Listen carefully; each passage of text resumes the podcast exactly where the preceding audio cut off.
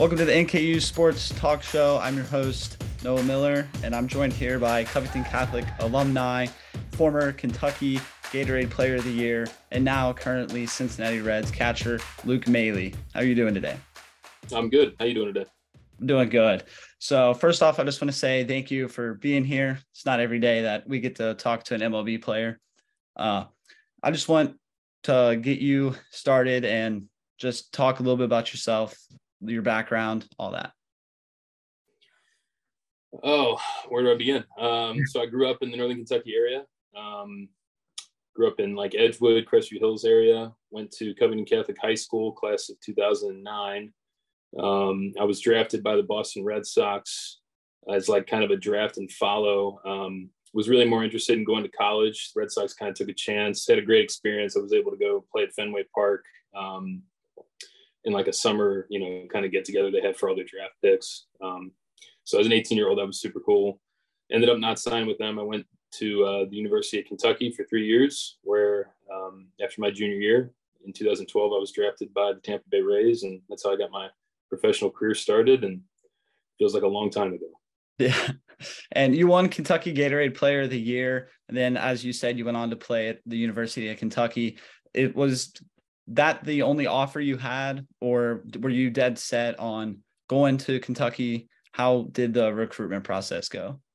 Yeah, it was. Um, it certainly wasn't the only option. I think it ended up being the right decision. Um, you know, my grandfather played basketball at LSU, so we had um, quite a bit of connection to Louisiana State. I was interested in going there. Um, Louisville was very interested and recruited me pretty hard. There was a few other SEC schools, and um, you know, probably too many to rattle off. But uh, Kentucky, um, Vanderbilt, Louisville, LSU kind of ended up being in the final group of um, the decision process, and Kentucky just made the most sense. It was about an hour, um, obviously, from where our area is, so I was able to kind of get away, but also have my family nearby. Um, the coaching staff was tremendous. We actually had quite a few guys end up playing in the big leagues, and we're still playing in the big leagues. So I had a great it was definitely the right call for me. Yeah. And was there a certain point in college where obviously you were drafted by the Red Sox and then you decided to go play college? Was there ever like a decision, like a certain part in time in college where you thought you were gonna like, yeah, I'm going to the league? Um, it, it to be completely honest, it happened to me, um, and maybe this was a little bit ignorant on my part, but I mean, ever since I was a little kid, there was nothing else I wanted to do. Um, I'd love to sit here and say that I had some sort of awesome backup plan, but I really yeah. didn't. I was gonna, I was gonna make sure that I played in the big leagues one way or another. Um, you know, looking back, it was a little bit reckless on my part, but um, you know, I found a way, man. I think uh, the story of my career is just kind of being able to survive. And um, the old adage that somebody told me, you know, my first week of professional baseball in the minor leagues was that it's really easy to make the big leagues. It's really difficult to stay and um, this being my sixth different team and um, will be my ninth season in the big leagues it's it's about the most true statement i've ever heard um, in regards to playing at the highest level. So um, i'm very fortunate to still get a jersey and uh, you know hoping for another great year. Yeah.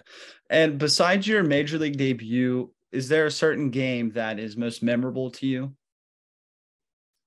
Um, any game in the postseason that I've played, I can I, I could probably recite every single pitch that happened. Um, those really stand out. I think, um, you know, I went through the first, I guess, six or seven years of my career without playing in a major league postseason and um, watched them on TV. I've always loved watching postseason baseball, but um, I have a whole new appreciation for, you know, just what that is, what that's all about and what it takes to actually advance and you know, continue to advance against the best teams in our league. Um, it's incredibly difficult. It's, it's very nerve wracking. Um, but all of those games that I've been able to be a part of, and certainly the ones I've played in, uh, stand out the most. Yeah. And you've also spent some time with other clubs. Like you said, you've been in the league nine seasons. You've played with for the Rays, the Blue Jays, the Guardians, and now the Reds. And uh, have you learned anything from all the different ball clubs and all the different people that you've been around? Yeah, there's always something new. Um, this is, I believe, my fourth team in four years. Um, I was in Toronto for three years, and that was really where I got my first taste of being a major league player. You know, I, I had some cups of coffee with Tampa, um, but I was so young, man. I, I, had so much to kind of learn, and that was the organization that had drafted me. So I, I like to tell people I, I, never really, I never really learned how to survive in our league until I, kind of got thrown by the wayside by them, and uh, it was probably one of the best things that could have happened to me. It taught me a lot about myself, um, but I think the adaptability portion of it and how you have to learn to communicate with a lot of different personalities. And in some cases, you have to learn teams on the fly. I mean, you know, last year in Cleveland, I'm, we had a abbreviated spring training with the lockout. And on top of it, I hurt my hamstring. So I only had, you know, maybe two pitchers that I had caught and I had to meet the team uh, in Anaheim the third week of the season without really having much of a repertoire with any of our guys. Um, you know, I'd like to say that at age 25, I would have been able to handle it, but I'm pretty sure that as a 31 year old, I handled it a lot better than I would have. So, you know, little things like that, you just kind of get used to, um, and you roll with the punches and you do the best you can. You've caught a, a young pitcher up in Cleveland and Triston McKenzie. And what would you say about the Reds and how they have young pitching and Hunter Greene and Nick Lodolo? There's a lot of similarities. I mean, um, look, I mean, every guy's different, right? So you, it's hard to just kind of put a blanket statement on what a guy's expectation level should be or what he's capable of doing. You never know. Um, some guys have they come in with very low expectations into our league and they just surprise people, and before you know, they've got ten years in the show. Um, that happens all the time, and the flip side of that's true too. Um, what I see with our staff, though, specifically, is that there's there's some real guys with real major league pitches in their arsenal. Um, it's been proven. It's not like you know they don't have any big league experience and have never you know stepped foot in between our lines, but um, you know being that consi- finding that consistency is sort of the key to becoming a successful major leaguer. And um, I think they're all on their way, um, but we're all going to have to learn with them. You're never you're never a finished product in our league. You're always grinding. You're always searching for more, and uh, I expect it'll be the same with them. But it's a, it makes it a lot easier when you have the the nasty arsenal that uh, you know kind of our top three guys have. Yeah, and how, what's it like being on this Reds team with the three catchers and Curt Casali, yourself, and Tyler Stephenson?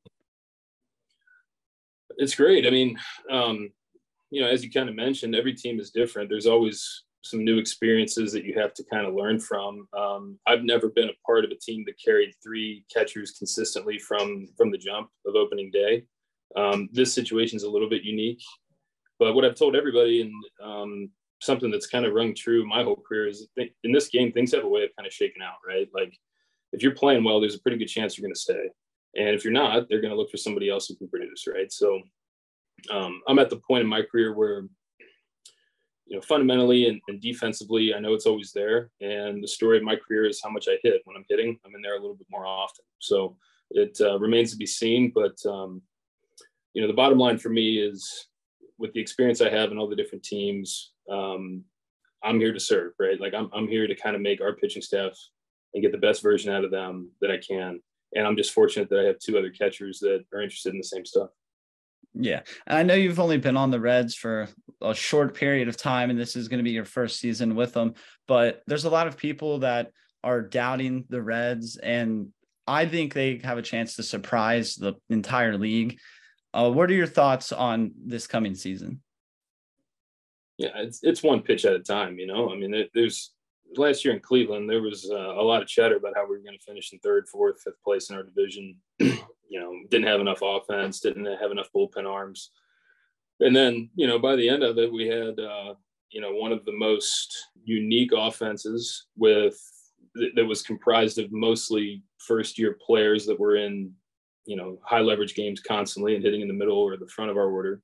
And then we had the, probably the best bullpen in the league. And um, it was again, it was all guys that just took steps in their career that no one saw coming.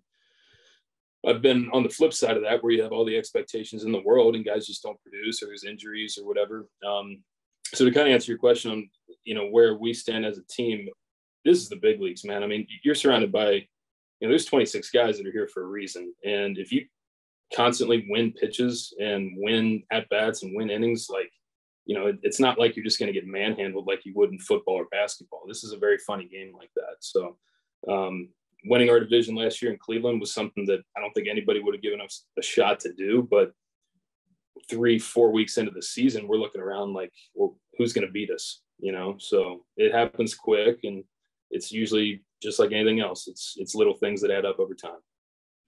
Yeah. So you you're a hometown kid. You grew up as a Reds fan. They were your favorite team. Are you excited to get to step foot on Great American Ballpark? Yeah, I'm I'm ecstatic, man. I mean, there's there's no two ways about it. Like it, it was my team growing up. It was a team that I was um, I was probably the weird kid on the block. I was obsessed with Cincinnati Reds baseball, man. And you know, to a large part um, of my career, it's it's the only team I wanted to play for. Um, I certainly feel lucky that I was able to kind of, um, you know, step outside of a comfort zone early in my career. When I mean, I played in a different country for three years in Toronto. Um, ended up moving to Tampa when I was with the Rays. So, you know, I've, it's kind of a roundabout way of coming home, but um, it feels like the right time.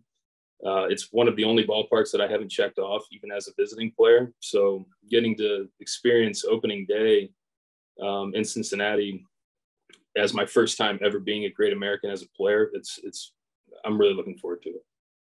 Yeah, and you said that uh, Great American is a ballpark you've never played in. Uh, so, which ballpark would you say is one of the best ballparks to play in?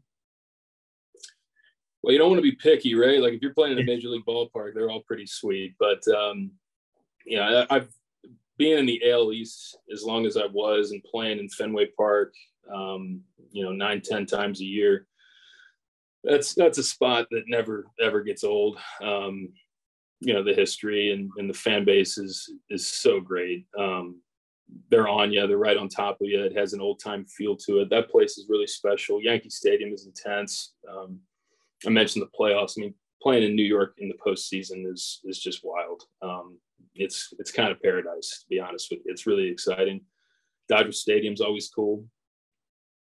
Um, yeah, I mean, and then Wrigley. You know, my, I had uh, I had a chance to um, play at Wrigley when I was with the Brewers, and we had you know three straight day games, and it's just a giant party, man. It's twelve forty in the afternoon on a Wednesday, and people are just thirty five thousand strong and going nuts, and it's you know every every park has its own characteristics, but those are some that, that stick out. Okay, and just to wrap things up, I just want to say thank you for coming on here and doing this interview, and I hope you and the team have a great season.